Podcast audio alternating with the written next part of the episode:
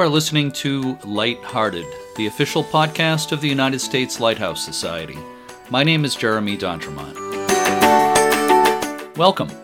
My co host today is Cindy Johnson. Hi, Cindy. Hi, Jeremy. Today's episode of Lighthearted is devoted to a lighthouse that we're very devoted to Whaleback Lighthouse, just a few miles from here in Kittery, Maine.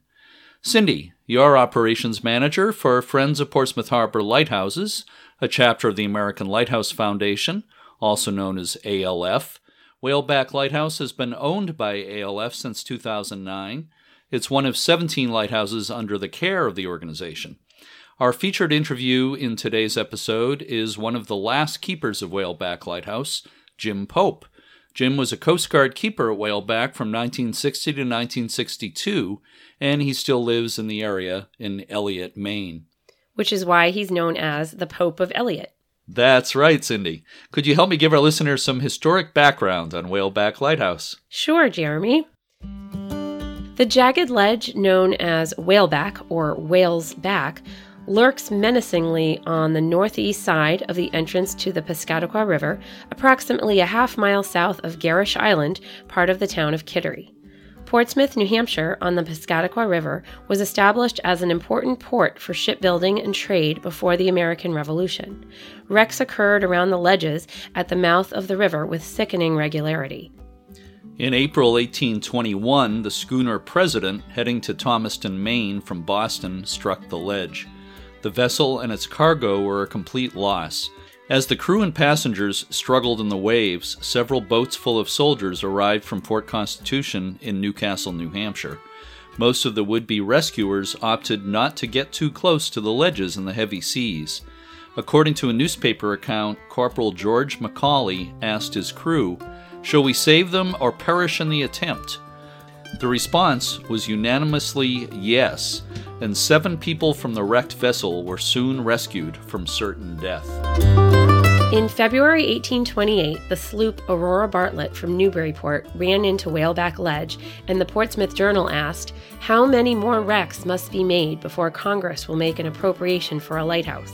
Three congressional appropriations were made, totaling $20,000. The first Whaleback Lighthouse, a 38 foot stone tower on a stone pier, went into service in September 1830. It was painfully clear that the tower had been poorly built. It leaked badly in storms and heavy seas. Some wooden sheathing added around the tower helped the problem of leaks, but the first keeper reported that the tower rocked and shook increasingly in storms. Stephen Pleasanton, the Treasury official in charge of the nation's lighthouses, wrote in 1842, quote, I am in daily expectation of information that the present building has been demolished by the force of the sea. Unquote. Storms in 1869 caused cracks in the tower, and Congress appropriated $70,000 for a new lighthouse in 1870. Although it was far from perfect, the first Whaleback Lighthouse lasted 42 years and has been cited as the first successful wave swept lighthouse in the United States. The new tower was constructed of granite blocks, dovetailed together in similar fashion to Minot's Ledge Light in Massachusetts and England's Eddystone Light. General James Chatham Duane, engineer for the Lighthouse Board's first and second districts, was involved with the design. The granite came from Biddeford, Maine. At the time it was built, the focal plane height was reported as 68 feet, but the height is given as 59 feet on recent light lists. The new lighthouse went into operation in 1872. The original tower remained standing next to the new one for a few more years. In the summer of 1878, a new cast iron tower was built just to the north of the 1872 lighthouse to serve as a fog signal house. The tower, about half as tall as the lighthouse, was surmounted by a long iron pipe and a third class fog trumpet that emitted an 8 second blast every 30 seconds. The original lighthouse was torn down by June 1880. The light was automated and the station was destaffed in early 1963, and the Fresnel lens was replaced by rotating aero beacons. The cast iron fog signal tower was torn down in 1969. The active navigational light is now provided by a solar powered VLB 44 LED optic. In 2009, under the guidelines of the National Historic Lighthouse Preservation Act, ownership was transferred to the American Lighthouse Foundation. ALF has restored the ironwork at the top of the tower, weatherproofed the structure, replaced broken glass, and repaired the door and windows.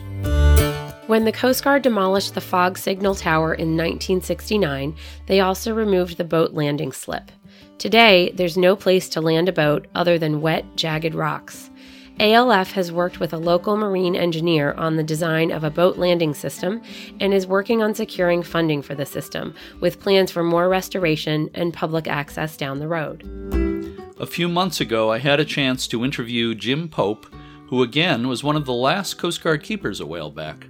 The interview with Jim Pope was shot at the Kittery Historical Naval Museum, and I want to thank the museum's director, Kim Sanborn. The interview you are about to hear is edited from a video interview that was shot by Jim White, who is a video professional who was kind enough to shoot the interview on video and to allow us to use the audio for this podcast. Jim has worked closely with the Wood Island Lifesaving Station Association, which was the subject of one of our recent episodes. Jim Pope was born in Scarborough, Maine in 1938. He's a bit of a local legend and has made appearances at a number of events for Friends of Portsmouth Harbor Lighthouses. So let's listen to my interview with Jim Pope, former Coast Guard keeper of Whaleback Lighthouse now. When were you assigned to Whaleback Lighthouse, and did you have any say in your assignment to Whaleback Lighthouse? Early 60 in the fall, and I had mutuals with the kids from North Berwick. He went to the ship I was on, and I went from the ship to Whaleback. And I finished my tour of duty and got discharged from Whaleback down in Gloucester, Mass. They needed a lightkeeper, and they wanted somebody kind of familiar with the area, and I was it. Do you remember any of the names of the other guys who were at Whaleback with you? Yes, I do. I remember William Beasley. He was a second class engineman and he was a ridge runner from South Carolina. And he could make the best bacon powder biscuits you ever ate. And I can remember Griffin. He was a second class engineman and took care of all the engines, uh, uh, you know, the diesels to run the air compressors, uh, the Kohler generators to charge the batteries. And I was out there with a Alan uh, Peterson, a Norwegian. He was a Danish kid, so his last name ended in En. And he got transferred from Whaleback and went out to run White Island as chief engineer out there, second class. But we got along good and everything. And I went to Illinois, and it was the last time I ever went there. He worked my tail off out there weeding beans, being from Maine. That was my last trip. Uh, can you describe what the boat landing facilities were like uh, when you were at Whaleback? They were really good. Everything was still in shape. All the riprap was still there. Some of the granite was still fastened with them big U hooks that go down and hold things where it's rough. And uh, we had a cement ramp pitched up just a little bit you could pull it up on at high tide. You could pull it up under the falls and get haul the boat out of the water because you couldn't leave it in the water or you didn't have a boat in the morning. It worked out good. It was a good slip, and it was on the northwest side of the light, so we were facing the Coast Guard base in there in Greenland. I mean, in uh, Newcastle, and it was you had to keep it clean because it got wicked slippery in the summertime from all the grass and stuff that grows in the ocean. You put the Clorox to her and brush her down once in a while, and you could get in and out of the boat without getting killed. You know. Can you describe the boat you had? We had we had a just plain basic 16 foot Amesbury skiff, painted white with the U.S. Coast Guard on it and a buff interior, and she rode good when I went out there, we didn't have an engine, so I used to come in and go out with the tide. You know, I'd go in the Frisbee's, row in the Frisbee's with the incoming tide. I bought grub at Frisbee's, or if, if I went to Portsmouth to the uh, First National over there in Portsmouth, I'd use the barber's car and he'd let me take his car and go over and get our grub and back out to the light. You just had the one boat? We had that one boat that we hung from them davits. You know, there was uh, six blocks on each rope, so it was six to one. In other words, it took me one pound of effort to lift six pounds of boat. So we had no trouble. There weren't no winches or anything. It was Norwegian steam right there. Let's talk about the uh, the fog signal tower. Of course, the uh, you had the cast iron fog signal tower that stood right next to the lighthouse until, like you said, 1969, when they took it down. Can you describe uh, what was inside that uh, fog signal tower? You had your air compressors, which were uh, Worthington air compressors, five belts. You had two of them. We pumped 150 uh, pounds of air up to the horn because they had taken the horn from the, where the can was on the back and put them up front facing White Island, facing out to the shoals. And uh, this was just after they'd built Pease Air Force Base. And once they got Pease built, they put up a radar tower over the Newcastle, and they used that as an approach. And when we couldn't see the red lights up on top of the radar tower, we automatically started the foghorn. How much work was it to get the, the foghorn going? You had you, we had two 271 GMC diesels, and we'd run one diesel to work the air compressors to pump the air up to the horn, and then the next time it shut in, we'd use the other one. That way you could maintain your your diesel engines and stuff, and that's how it worked. What were the conditions like when the when the horn was going inside that tower?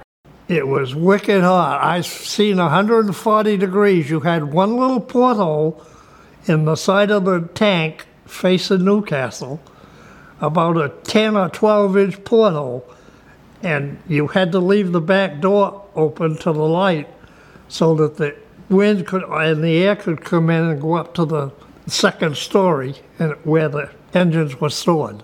It was hot. And there was one summer we ran for one solid month without shutting the horn off. What about noise? You got used to it. I'd have to listen to make sure everything was going. After a while, you really did. Do you think it affected your hearing? I got hearing aids. The first horn, the Daboll horn, which was on the tank, with a southerly wind or southeast wind, that could be almost heard as plain as day in downtown Dover. And then, of course, we moved the horn, or they moved the horns, just before I was out there at the end of World War II, up to the front of the tower toward White Island. You could hear them good, but you, you, if the wind was really just right and it was quiet, I think you could still hear them downtown, downtown Dover, because I could hear Amtrak when the Boston and Maine goes through at 11 o'clock, 11.30, on a real calm day, I can hear them blowing from the Dover gates. Let's talk about the uh, living quarters inside the lighthouse. Well, when you went up from the, yeah, coming in the back door, you went up a deck, and then you went up the stairs, uh, which were fastened onto the inside of the wall. You went up, there was a steel door there. You opened the door and you went in the galley. When you went in the galley, we had a all apartment size galley stove. We had a TV that we had 12 or 14 inch TV we had hanging from the roof, from the overhang of the next room up, because there wasn't room to have a thing to set it on. And you had four galley chairs. Two were tucked in back on the table, so they were against the wall. So we ate in like shifts you know, two guys at a whack, two guys at a town, eight. And then you went around a little bit and you had the window. And then we had a pot bellied one wick oil burner that heated the whole light right to the top, except it never got there. And uh, then there was a galley sink with a hand pump with a leather on it that when it froze in the winter, you had to lift the top of the sister-in-law and go down and chop a hole in the ice if you wanted coffee. And then you come around, we had two big easy chairs that fit just in there, and uh, you were back out of, outside again, going up another deck, up to the uh, office, which was facing Frisbee store. Where was your bedroom? I was the third floor up. I was above the office. Me and the fireman slept upstairs. We had bunk beds. Right under the lamp, it was right under, we had a, and above us was a room where we stored all the gear for running the light. Like during the war, they had a cuckoo clock arrangement with weights, and you could run the light on weights. All that stuff was stored there, and then you had a hatch up through to where the lens was. And by then, you were 70 feet high. What kind of furniture was in your bedroom? We each had one small desk to put your uh, dresser drawers to put your clothes in, and you had your bunk, which was two two bunks, one on top of the other. And it was as the light went up, the beds, the rooms got smaller, and it was tight. You didn't spend much time in your room. So, uh, when you were there, uh, how many men were assigned to the lighthouse, and how many were there at a time? There was a crew of four, and when we went out there, I went out when it was my turn to be on. I went out for 24 days on, six off, no running water, no shower, no toilet, all the short lobsters you could eat. I still like spam. I still like deviled ham. And here I am. I'm still going. But the full crew was four guys. Right, but there weren't typically four there. No, there was three of us. There were three at a time, Three at a time, with one on shore leave. with one wherever he was headed. Were any of your supplies delivered, or do you have to go ashore to get get all your? We had to go ashore. To, the only thing delivered was gasoline by the 44 footer. We had to go. Uh, we had to go ashore to get the gr- gr- grub. And Frisbee's had a meat cutter, and we could get by. But when we really got our money and we pooled it all together, the Coast Guard gave us sixty-six dollars and ten cents a month per person. We'd pool that money and split it up between four of us. And I'd usually take the 16 foot skiff and go in and uh, tie up and borrow the barber's car and go over and grub up and couple of beers now and then and back out to the light. Again. I had a girlfriend downtown Kittery, and the people that brought me up, I lived downtown Kittery, so we kind of knew each other, and I'd sneak in once in a while and get back before daylight, get the boat hanging back up, and look like I'd been in bed all night. What did you like least about your time at Whaleback Lighthouse? really, really, I, there was nothing I didn't like. You, know, you had your maintenance. It had to be painted. You had to shine the lens every day. It took you two hours to shine the brass, and this was almost every day. If you didn't and it got dull on you, you you spent a day. I'd go through a can and a half, two cans of Brasso, but it wasn't Brasso back then. It was some other thing named like that. And it was good brass polish. And you had to wash the lens every day. We had special uh, liquid we washed the lens every day. There was a lot of work to it. And the light ran on liquid mercury. The ball bearings were in mercury. And in the wintertime, there was no heat up there. And you, you know, you wore scrapers out, scraping the frost off the windows once it got down to zero. And you had the light was on a rear rheostat, so you could turn it up or slow it down to meet uh, what the chart said the specs were for whaleback. You know, two 10 second flashes every two every one minute. Or, I can't even remember. It's been so long since I looked at the chart. Uh, I know you've told me before about how you fished out there. Uh, Could you talk about that a little bit? I caught a lot of hat, especially in the fall when all the all the pollock were running, and uh, I could sit right on the, the windowsill.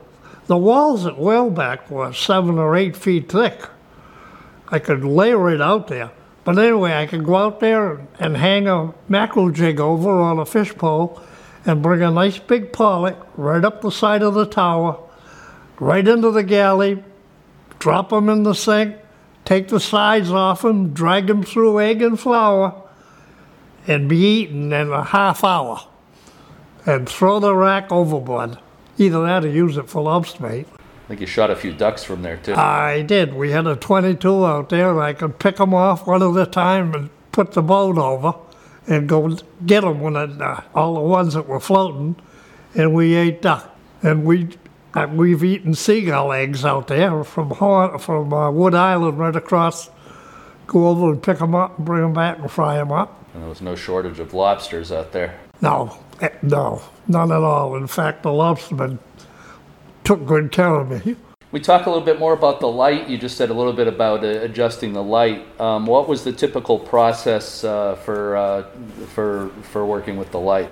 You had to time it. It had to be timed. There was a watch all night long, and the light had to be timed, and you, you know, to a couple of times, especially when the weather was real. Summertime was great because it always stayed about the same. But when, when once you got below 32 degrees, you had to uh, you had time it and keep an eye on your watch clock. We had a watch clock. We had a watch stopwatch right up there. So there was somebody there was somebody on watch all night all the time. Oh yeah, somebody was always up 24 hours a day. You had to watch the two red lights over on Odiorne's Point. You know, over where number two gunboat Showboy is, the radar tower there. You had to watch the weather. You had to watch everything. You know, we got a we get a big storm. Everything in the light ran on gas, propane gas, 90, nine, 90 pound bottles of propane. They were on the outside, on the catwalk, outside of the tower, on the tank, on the Gerrish Island side. And whenever we got a big northeaster, I mean a big one, you had to go out and see what you had left for gas bottles because most of them were gone. Take them, rip them right off. You know, we had you had them tied down with rope and stuff in a rack, but they were gone. Now the light was electrified, but by Yeah, we had a bank of batteries. We we ran the light on batteries at night, and we charged the batteries all day long. They were 24 volt, wired in series, and that was on the second deck, where all the fuel tanks were, above the uh, generators and above the diesels. All of, all the fuel oil was up, kerosene, heating oil, diesel, and the gasoline was stored outside in a big, big yellow like can painted bright yellow. On the wall right above the galley table, we had one of them wooden telephones in a wooden box with two bells on the front of it, all varnished up. And one crank, you got the lifeboat station. Two cranks, you got White Island. did you use that much? Yeah, I shoot the breeze with Peterson all the time. Did you ever call White Island? Yeah, all the time. Peterson was out. when he was at White Well, he, yeah, once he got off whaleback, he went to White Island. Yeah, we catch up on everything going on. So you mentioned that phone. Did you you had you have another phone for? uh, No, no, we had semaphore flags. When the boy turned to come down, I'd give him flag signals A, B, C, D. You know, shut the hose off. It's running overboard. So wait a minute. You had this crank phone for calling. White Island or the lifeboat station. So you you had no way of calling the mainland directly. Yeah, you, you I could call the lifeboat station and he would either talk or hook me, plug me in so that it was well back. Oh, so you could. Yeah, yeah, you could. And out to the light, the only person I got out there was the lighthouse, you know, the phone in the lighthouse at White Island. Mm-hmm. And it was one of the guys because there was a crew of four there too. Now you mentioned you had a small TV there.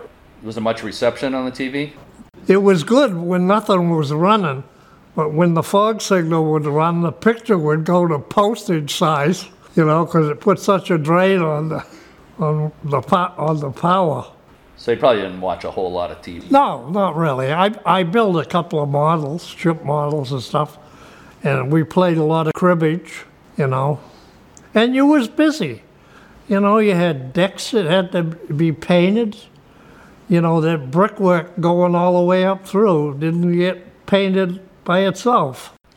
Anything else you did for entertainment? I know, again, you didn't have a whole lot of time for, for that. I'd go over and get a good feed of flounder, hang a line, would take that Amesbury skiff and go over and hang a line on Fort Foster Dock. And I had a five point spear on a seven foot handle. I could fill a boat. I could fill the Amesbury skiff with flounder. So we ate plenty of flounder we, and we ate plenty of fish. And we put as much of that $66 in our pocket. So the $66 was above your, your pay. Yes, yeah, it was added on. They threw us a check, each one of us extra above our. I think my pay back then was around $95 a month. We had a kerosene heater, a one wick in the galley right there, with a stack that went right to the top of the light with a Charlie Noble on it. And the decks in the lighthouse going up through was steel. And the pipe going up to the stove, up to the Charlie Noble, was galvanized. And they rusted off. One deck, the galley, between the galley and uh, the second, the office, the pipe rusted off. And on a calm night, flat ass calm, we used to get wicked sick. We didn't know what it was. You had to go out. You, had to go out and sit on the rocks outside, no matter whether it was ten above or not. You couldn't stay in the light. And finally, one of the guys got hurt, and we had to call a forty footer to come out and get him. They took him over to the Navy Yard to Portsmouth Hospital. And the next day, Veratzis, a plumber up on uh, Islington Street, was out there replacing the pipe all the way up to the light, right to the very top, plus a new Charlie Noble. Charlie Noble, you're saying? I don't know what that is. It's a vent that turns in the wind and sucks it. It causes a big draft It sucks the heat right up sta- right up the smokestack. Well, it sucks the heat out. It sucks the smoke right out of the stove. And it had a grease fitting on it, and they galvanized. You can still buy them, Charlie Noble. So did uh, they have that kerosene heater there the whole time you were there? Did they finally get rid of that? No, we had kerosene till we got up, till I got off the light. You had to trim the wick once in a while, make it burn. You could tell by the color of the fire in the little window on that kerosene burner. The refrigerator was gas, and every time you opened the back door to the light to get out to where the boat was, out to the ramp, the pilot would blow out. And it was a bitch of a job lighting the pilot. Half the time we we, did, we didn't use the refrigerator in the winter. We just set it out on the windowsill, let it stay cold. Do you remember any big storms that happened while you were there? Yeah, that, we were. It was a good light. It was safe, but the noise was unbelievable because all the great big granite blocks that were at the base of the light had all broken loose from them big hooks that held them, and they banging all night long, wicked loud. I could go right up on top of that light, 70 feet up, and uh, in a big nor'easter, we had one or two of them every, you know, every couple of years the waves you you could get soaked up there. The wave would go right over the top of the tower. But the reason it did that was because two KR, two two Seaboy Kitts Rock, there was a 12 foot spot behind the buoy, and when the waves come in from the shoals and came back together between that run between the buoy and the islands out there, they climb straight up in the air and they go straight over whaleback. So uh, I've seen it all. we did our work and the light always ran and uh, we shut it off 15 minutes after sunrise and turn it on 15 minutes before sunrise and the foghorn went on when it got real hazy and finally when it was thick you didn't shut it off. you know, and everything worked out good. We had a good crew. We all got together. We all got along good. You know, between Baisley and me and Yates and the kid from Massachusetts. I did most of the boat work because I was used to the river and stuff. And I knew the currents and stuff, and it made a big difference. So you left uh, Whaleback in 62. Yeah. When did you leave the Coast Guard? I got out the last week in August of 60, 58, 62. I did my four years and I went down and got discharged and I was done. Sold them back 60 days worth of leave and said, see you later. And you went on to a, a long career as a tugboat captain. I did. Once I got off whaleback, I took a trip around the United States with one of my Navy buddies. He went in the Navy and I went in the coasties. We packed an MGB and two sea bags and we wound up in Mexico, we wound up in Canada, we wound up in Quebec, came back. He went to work on the Navy Yard. I went over and went to work on the tugs. I've had a good time wherever I go. Let me ask you uh, if you had the chance, would you be a lighthouse keeper again? If you could do it over again, would you, uh, would you do that again? Yeah, I would. I would. It would it'd be nice to have a little more room than walking around in a circle for for four, three or four years. You know, like a what was it, sixteen feet, eighteen feet at the most on the inside, and you was always climbing up and down, up and down. Everything it was up and down, seventy feet. But you did it. I did it. Well, it seems like you're you're proud of the that period of. Hey, I've done things nobody will ever do in the world again. That's how I feel. How many guys can say they was a lighthouse keeper? How many guys can run a tugboat for 25 years, especially on this river? I always, I, I always drove a Corvette all my life. I love to have fun, and I might be 80 now, but I ain't dead yet. That's my life right there. People can learn more about the American Lighthouse Foundation at lighthousefoundation.org and about Friends of Portsmouth Harbor Lighthouses at portsmouthharborlighthouse.org. Whaleback Lighthouse can be seen from lots of places on shore from both the Maine and New Hampshire sides of the Piscataqua River. The best place is Fort Foster in Kittery, which is a public park owned by the town of Kittery. There's a pier there that provides a great view of both Whaleback Lighthouse and the Wood Island Life Saving Station. On the New Hampshire side of the Piscataqua, you can get a good view from Odiorne Point in Rye or from Great Island Common in Newcastle. Also, if people come to our open houses at Portsmouth Harbor Lighthouse in Newcastle, which uh, run from spring through fall on Sunday afternoons, you can see Whaleback Lighthouse about a mile away from Portsmouth Harbor Lighthouse. And also from spring through fall, there are lots of sightseeing cruises that provide excellent views of Whaleback Lighthouse. The Isles of Shoals Steamship Company and Portsmouth Harbor Cruises out of Portsmouth both go close to it on a regular basis. And also, Friends of Portsmouth Harbor Lighthouses works with Granite State Whale Watch out of Rye, New Hampshire, for occasional special lighthouse cruises that go very close to several of the local lighthouses. Watch for news about those cruises at portsmouthharborlighthouse.org. Thanks again to our guest today, Jim Pope. Thanks also to Jim White and Kim Sanborn for making the interview possible. Thank you to all the staff, volunteers, and members of the U.S. Lighthouse Society. Check out uslhs.org for information about the U.S. Lighthouse Society and everything it has to offer, including domestic and international tours, the Lighthouse Passport Program, the J. Candace Clifford Research Catalog, and much more. If you enjoy this podcast, please consider supporting it by becoming a member of the U.S. Lighthouse Society. You can also help us by spreading the word about this podcast on social media. Also, if you are listening on a platform that allows you to rate and review the podcast, please do. We want to get featured on the Apple Podcasts app, and the more ratings and reviews we get, the more likely that is. Someone called Giant Seagulls recently left this review on Apple Podcasts. Quote, these podcasts live up to the promise of the title, light-hearted. They are fun to listen to, but they also contain solid material. A wonderful play on words, great history.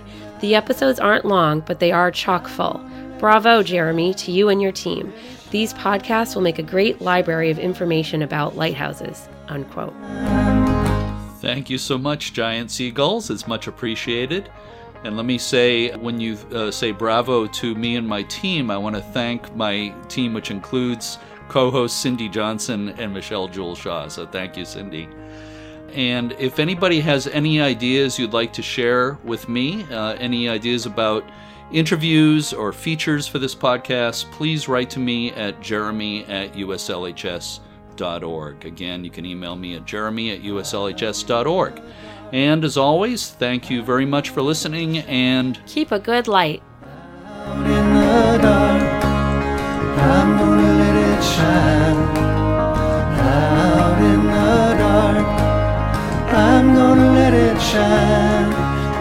shine.